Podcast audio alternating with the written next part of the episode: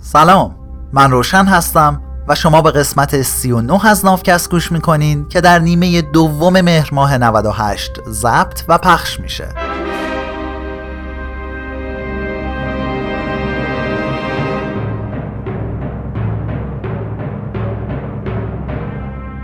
تو نافکست من در حال ترجمه و تعریف کتاب سیپینز نوشته یووال هراری هستم. امید نافکست اینه که هر گونه تبعیض نژادی، مذهبی و زبانی از دید و ذهنمون دور بشه و جاش رو به برابری بده. این قسمت دانش توانایی است. Knowledge is power. فهمیدن زبون ریاضیات برای ذهن ما آدما خیلی سخته و کشفیات دنیای ریاضیات معمولا با عقل سلیم جور در نمیان. واسه همینم هست که بیشتر مردم نمی‌تونن دانش و علم امروزی رو راحت هضم بکنن. تو فکر می‌کنی از بین این هفت میلیارد نفر توی دنیا واقعا چند نفر از مکانیک کوانتوم زیستشناسی سلولی یا اقتصاد کلان سر در میارن؟ پرانتز باز در مورد مکانیک کوانتوم تو قسمت 37 یه مقداری توضیح دادم. زیست شناسی سلولی شکل و کار سلول رو تو مقیاس مولکولی بررسی می‌کنه. اقتصاد کلان هم اون بخش از علم اقتصاده که سعی می‌کنه توضیح بده اقتصاد کل یک کشور، یه منطقه یا کل دنیا چجوری شکل می‌گیره و چطور کار می‌کنه. پرانتز بسته. با اینکه سر در آوردن از علم امروزی اینقدر سخته اما به خاطر قدرت ها و نیروهای جدیدی که به ما میده ارج و قرب خیلی ویژه‌ای پیش ما داره. شاید این رؤسای جمهور و فرمانده های نظامی چیزی از فیزیک هسته‌ای سرشون نشه اما خیلی خوب می‌دونن که چه کارایی از دست بمبای اتمی برمیاد. فرانسیس بیکن به سال 1620 مانیفست یا همون بیانیه علمی خودش رو صادر کرد و اسمش رو گذاشت اسباب نو. داخل پرانتز نووم اورگانوم به لاتین یعنی ارگان نو یا سبک علمی جدید.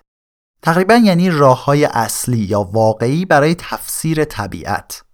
این یه اثر فلسفیه که فرانسیس بیکن به زبون لاتین نوشته و با انتخاب این اسم یه جورایی به مجموعه آثار ارسطو به نام ارگانون که در مورد منطق هست اشاره داده. فرانسیس بیکن اهل انگلستان بوده.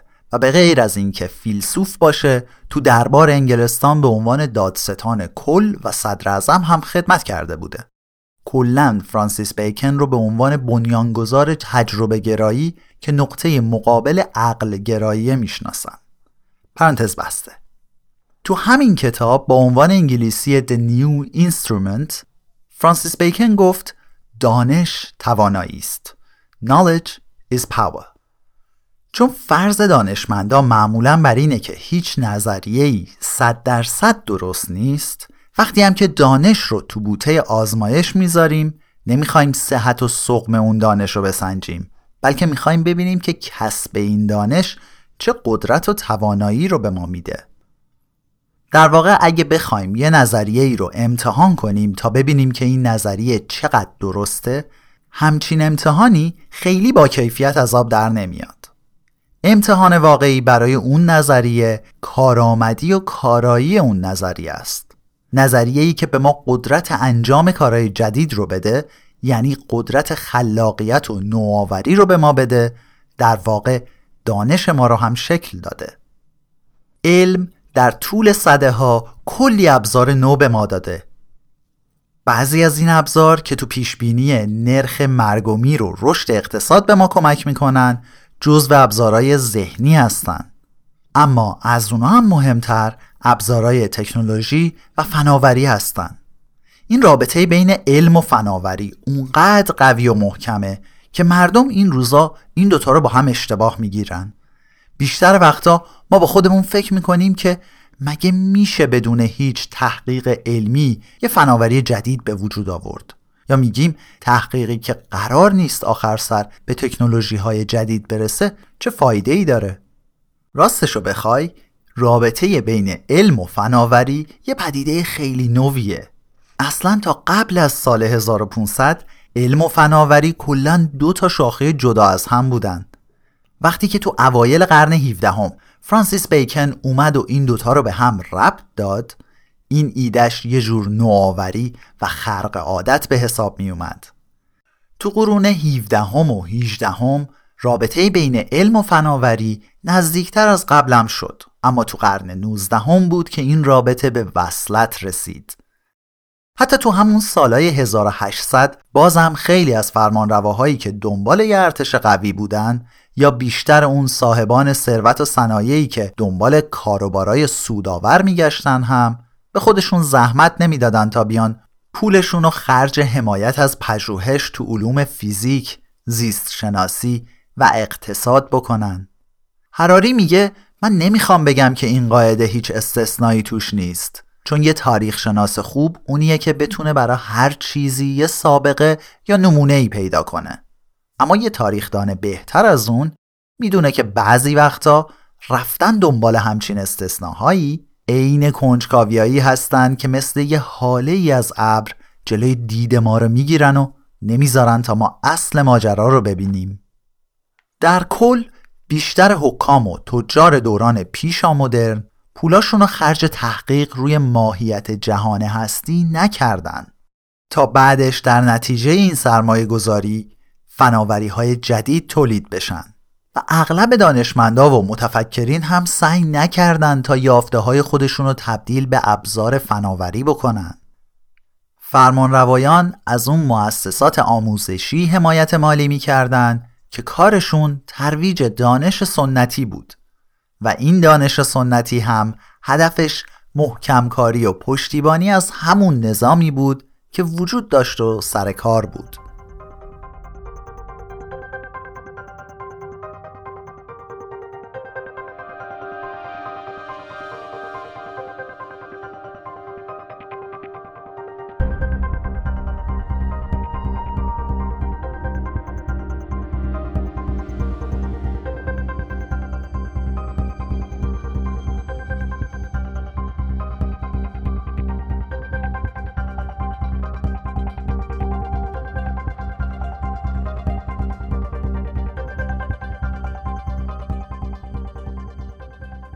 مردم یه سری از فناوری های نو رو اینور و اونور خلق می کردن. اما خبری از دانشمندایی که از راه تحقیق علمی ساماندهی شده به این تکنولوژی ها برسن نبود. اینا معمولا کار صنعتگرا و پیشورایی بود که با آزمون و خطا و بدون تحصیل دانش به اون فناوری می رسیدن. گاری سازا هر سال با همون مواد عینا همون گاری های پارسالی رو می ساختن. خب تولید کننده های گاری نیومدن یه درصدی از سود سالیانشون رو بذارن کنار واسه تحقیق روی تولید مدلای جدید گاری. طراحی گاریا گاهگداری بهتر می‌شد که معمولا اونم به لطف همت و خلاقیت یه نجار محلی بود که هیچ وقت پاش به دانشگاه نرسیده بود و حتی سواد خوندن و نوشتن هم نداشت. این موضوع یعنی اختصاص ندادن منابع برای تحقیق روی فناوری های جدید فقط شامل بخش خصوصی نمی‌شد. تو بخش دولتی هم خبری از بودجه پژوهشی برای تکنولوژی های جدید نبود. با اینکه دولت های مدرن امروزی تو همه زمینه ها و سیاست های کشور از بخش انرژی و بهداشت گرفته تا دفع زباله میرن سراغ دانشمنداشونو از اونا می‌خوان تا یه راه حلی پیدا کنن توی پادشاهی های باستان خبری از این حرفا نبود. فرق بین دولت های باستانی و مدرن بیشتر از همه تو زمینه تسلیحات نظامی مشخص میشه. وقتی که سال 1961 سی و چهارمین رئیس جمهور آمریکا دوایت آیزنهاور در مورد گسترش قدرت مجموعه های صنعتی نظامی هشدار می‌داد یه بخشی از معادله رو از قلم انداخت. ایشون میبایست در مورد مجموعه های علمی صنعتی نظامی به آمریکایی هشدار می‌داد. چون جنگ های امروزی رو با تولیدات علمی انجام میدن. بخش بزرگی از پیشرفت های فناوری و پژوهش های علمی بشر از طرف نیروهای نظامی دنیا شروع پشتیبانی و هدایت میشه. داخل پرانتز می‌خوام به یه سازمان مشهور تو این زمینه اشاره کنم. The Defense Advanced Research Projects Agency با حروف اختصاری دارپا فارسیش میشه آژانس پروژه های پژوهشی پیشرفته دفاعی. دارپا زیر مجموعه وزارت دفاع ایالات متحده است. دارپا یه مؤسسه که تو دوران ریاست جمهوری همین آقای آیزنهاور که گفتیم و به دستور خود ایشون برای مقابله با شوروی و پروژه ماهواره اسپوتنیک راه افتاد. بعضی وقتا دارپا از یه پروژه هایی حمایت می‌کنه که شاید خروجیشون از نیاز ارتش هم فراتر بره. مثل حمایت از پروژه شبکه های کامپیوتری که پایه اینترنت امروزی ماست. یا ساخت رابط های کاربری گرافیک یا همون Graphical User Interfaces بهش میگن گویی اون اوایل تأسیس اسم این آژانس آرپا بود یعنی اون بخش دفاعی رو هنوز تو اسمشون نداشتن سال 1973 اون پروژه‌ای که منجر به اینترنت شد هم اسمش آرپانت بود یکی از کسایی که رو آرپانت کار می‌کرد آقای داگلاس انگلبارت بود که حین کار روی آرپانت همین موس امروزی رو هم برای کامپیوترامون از چوب تراشید. از دستاوردهای دیگه دارپا میشه به اینا اشاره کرد. دوربین دید در شب، پروژه های مختلف موشکی، ماهواره‌ای و فضایی، هواپیماهای رادارگریز، اولین سری از ماهواره های جی پی اس بین سالهای 1978 تا 1985 هواپیماهای عمود پرواز، انواع پهباد، توپولوژی مش تو سال 1995 بچه های شبکه اینو می‌دونن. یه مدل از شبکه های کامپیوتریه که اگه مسیر شبکه دچار اختلال بشه کل شبکه دچار اختلال نمیشه. معمولا هم برای شبکه های بیسیم مثلا برای همین لامپ های هوشمند استفاده می‌کنن یا برای اینترنت اشیا ولی خب اول برای بیسیم ها تو میدون جنگ استفاده می شده. از محصولات دیگه دارپا خودروها و زیردریایی های بدون سرنشین دستگاه ترجمه جیبی که جملات انگلیسی رو اول به سی تا زبون بعدم چهل تا بعدم شد 60 تا زبون به صورت یه طرفه ترجمه می کرد. یه شرکت آمریکایی نظامی تکنولوژیکی دیگه هست که تازه زیر مجموعه وزارت دفاع آمریکا هم نیست. اونا یه دستگاه داشتن که دو طرفه ترجمه می کرده. البته این مترجمای جیبی مال سال 2000 2001 اینا بودن. یعنی ما الان داریم تکنولوژی 15 20 سال پیشی رو که نظامیات داشتن استفاده می‌کنیم. البته خب تر و تمیزتر و ارزون تر شدهش. نه که بگم فقط وزارت دفاع آمریکا اینجوریه. بخش دفاعی ایران هم بدون شک روی تکنولوژی های دفاعی مشخصی سرمایه گذاری کرده. فقط فرقشون اینه که دارپا یه پادکست هم داره که مدیرانش میشینن از پروژه هایی که تو دارپا انجام میدن حرف می‌زنن. ما هنوز از اون پادکست ها نداریم. پرانتز بسته.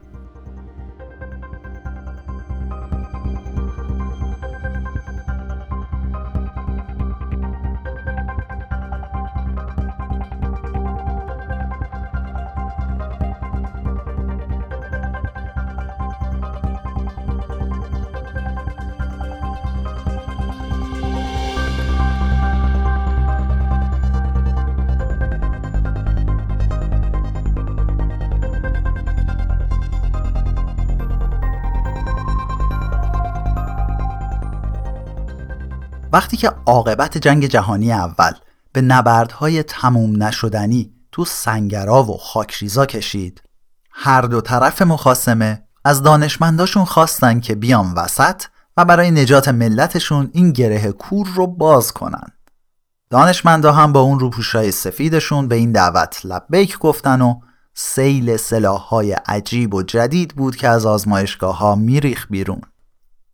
هواپیماهای جنگی گازهای سمی، تانک ها و زیردریایی ها به علاوه تیربارها، تجهیزات توپخانه، تفنگ ها و بمب های کارآمدتر.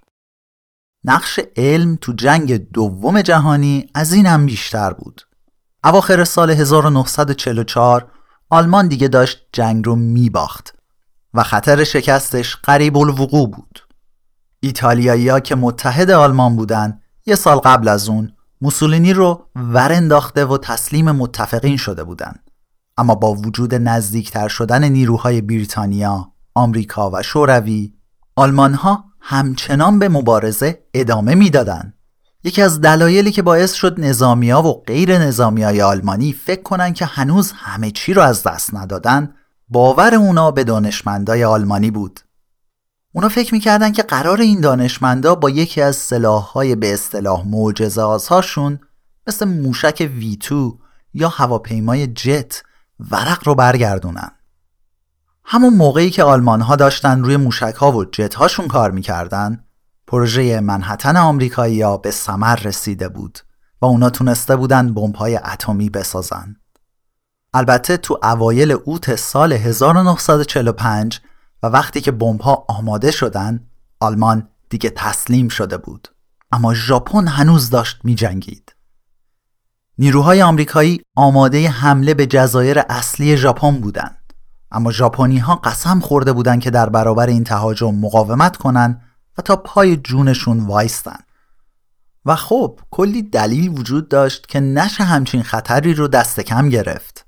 ژنرالای آمریکایی به هری ترومن رئیس جمهور وقت آمریکا گفتن که حمله به ژاپن به قیمت از دست رفتن جون میلیون ها سرباز آمریکایی و ادامه جنگ تا اواسط سال بعد یعنی سال 1946 کشیده میشه.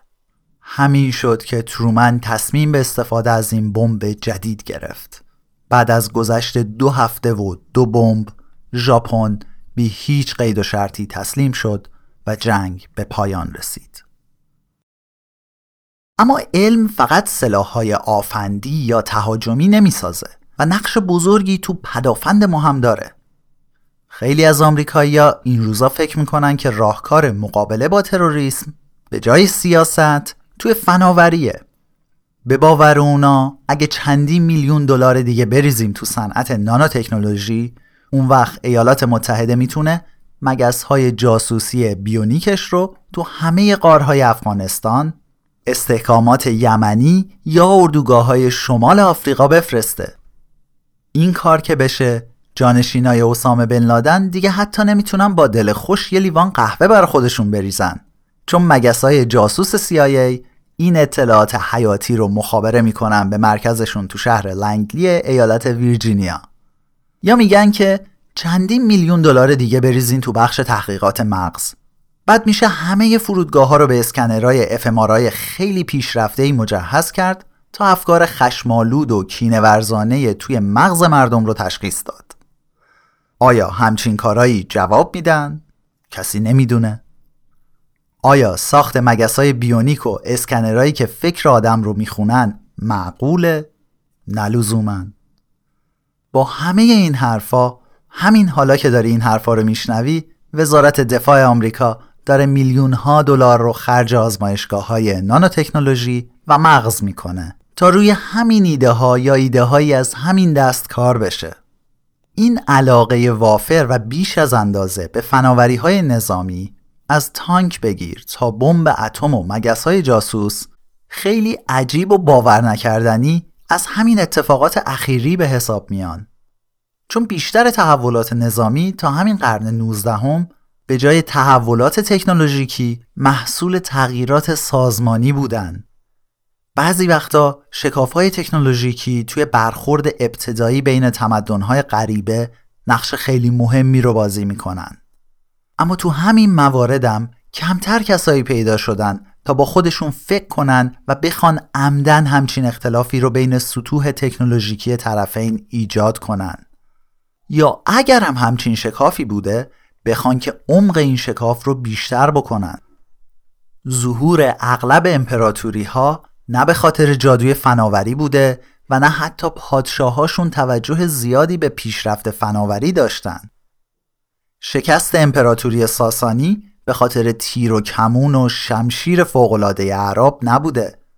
سلجوقیا هیچ برتری فناوری نسبت به امپراتوری بیزانس نداشتند و مغولا هم چین رو با استفاده از یه جور اسلحه جدید و مبتکرانه فتح نکردند. راستش تو همه این موارد اون امپراتوری های شکست خورده بودن که هم از نظر نظامی و هم غیر نظامی دست بالا رو تو بحث فناوری داشتند.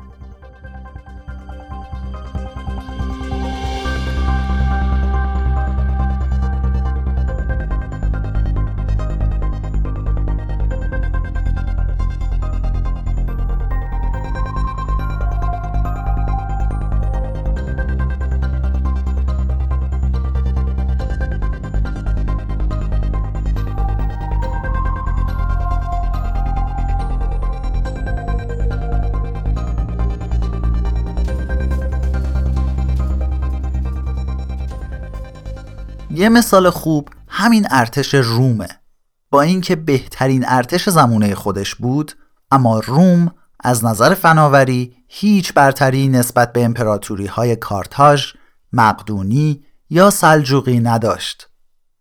برتری ارتش روم به سازماندهی کارآمد، انضباط آهنین و ذخیره انسانی عظیمش بود. ارتش روم هیچ وقت نیومد یه بخش تحقیق و توسعه برای خودش را بندازه و تسلیحاتش برای صده ها و تا آخر کار امپراتوری تغییر زیادی نکرد. اگه سپاه اسکیپی و امیلیانوس همون ارتش بودی که تو قرن دوم پیش از عصر حاضر کارتاژ رو با خاک یکی کرد و نومانتیایی ها رو شکست داد یهوی 500 سال بعد و تو دوره کنستانتین کبیر سر پیدا می‌شد شانس خوبی برای شکست دادن کنستانتین داشت. حالا فکر کن اگه یکی از جنرالای همین چند صد سال پیش مثلا ناپل اون نیروهاشون میرون سمت یه تیپ زرهی امروزی. چه اتفاقی میافتاد؟ ناپل اون به لحاظ تاکتیک و فنون جنگی هوشمندی بالایی داشت و نیروهاش هم متخصص ترکوندن و از همشکافتن نیروهای طرف مقابل بودن. اما چیره دستی نظامیشون در برابر تسلیحات امروزی به هیچ دردی نمی‌خورد. توی چین باستان هم درست مثل امپراتوری روم به ذهن بیشتر فلاسفه و ژنرال ها نمی رسید که وظیفه تولید تسلیحات جدید رو دوش اونا باشه. مهمترین آفرینش نظامی تو تاریخ چین همین باروت بود. اونم تا جایی که ما می‌دونیم خیلی تصادفی و وقتی که کیمیاگرای داویست داشتن دنبال اکسیر حیات و جاودانگی میگشتن پیداش کردن. تازه کاربرد بعدی باروت از اینم گفتنی تره. آدم ممکنه با خودش فکر کنه کیمیاگرای داویست با این اختراعشون می‌تونستن چین رو سرور و آقای دنیا بکنن. اما حقیقتش چینیا اومدن و بیشتر توی آتیشبازی و فشفشه هاشون از این ترکیب جدید استفاده کردن. حتی وقتی مغلا به امپراتوری سونگ حمله کردند، هیچ امپراتوری نیومد یه پروژه منحتن قرون وسطایی را بندازه تا برای نجات امپراتوریش یه اسلحه آخر و زمانی بسازه. امپراتوری سونگ از مغلا شکست خورد. پرانتز باز امپراتوری سونگ اولین دولت توی تاریخ بوده که در سطح ملی اسکناس چاپ و ازش استفاده کرده. اینا اولین دولت چینی بودن که نیروی دریایی دائمی داشتن. اولین سلسله شناخته میشن که از باروت استفاده کردن و اولین حکومتی بودن که با استفاده از قطب نما جهت شمال مغناطیسی که به شمال حقیقی هم خیلی نزدیکه رو پیدا کردن. پرانتز بسته. تازه 600 سال بعد از اختراع باروت و تو قرن 15 بود که توپهای جنگی عامل تعیین کننده ای تو میادین جنگ آفراسیایی شدن. الان می‌پرسی خب چرا انقدر طول کشید تا توان مرگبار بالقوه این ماده کاربرد نظامی پیدا کنه؟ چون سر و کله باروت موقعی پیدا شد که نه پادشاه ها نه دانشمندا و نه حتی تجار به فکرشون نمی رسید که فناوری های نظامی می‌تونن تو جنگ نجاتشون بدن یا اینکه ثروتمندشون کنن این اوضاع تو قرون 15 و 16 عوض شد اما 200 سال دیگه هم طول کشید تا بیشتر حاکمان اون دوران نسبت به حمایت مالی از تحقیق و توسعه برای تولید تسلیحات جدید ابراز علاقه بکنن. تأثیر تدارکات و راهبردهای جنگی همچنان بیشتر از تأثیر فناوری تو سرانجام جنگ بود. دستگاه و نظام جنگی ناپل اون که به سال 1805 ارتشهای اروپایی رو تو نبرد استرلیتز شکست داد کم و بیش همون تجهیزاتی رو داشت که ارتش لویی 16 هم ازشون استفاده می کرد. توی پرانتز نبرد استرلیتز بین فرانسه و دو طرف مقابلش یعنی روسیه و اتریش بود. اما ناپل اون اونقدر سریع اون دوتا نیروی دیگر رو شکست داد که یه ماه بعدش اتریشیا نشستن و معاهده صلح امضا کردن. پرانتز بسته.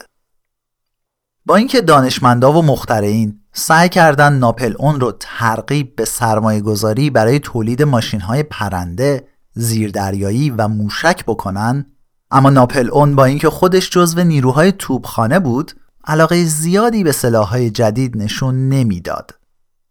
علم، صنعت و فناوری نظامی صرفا با ظهور نظام سرمایهداری و انقلاب صنعتی به هم گره خوردن و به محض جا افتادن این رابطه جهان به سرعت دگرگون شد. این پایان قسمت 39 از نافکست بود. راستی به اون یکی پادکست ما یعنی واوکست هم گوش بدین که من اونجا از داستان بعضی کلمات میگم. واوکست رو از همون جایی که به نافکست گوش می‌کنین بشنوین. از اینکه ما رو به دوروبریاتون معرفی می‌کنین خیلی ممنونیم. این معرفی ها ما رو کلی خوشحال می‌کنه. راه حمایت مالی داوطلبانه هم مثل همیشه باز بازه. ما از حمایت شما شاد و ممنون میشیم. نافکست رو من روشن به همراه کریشنا به گوش شما میرسونیم و تا به زودی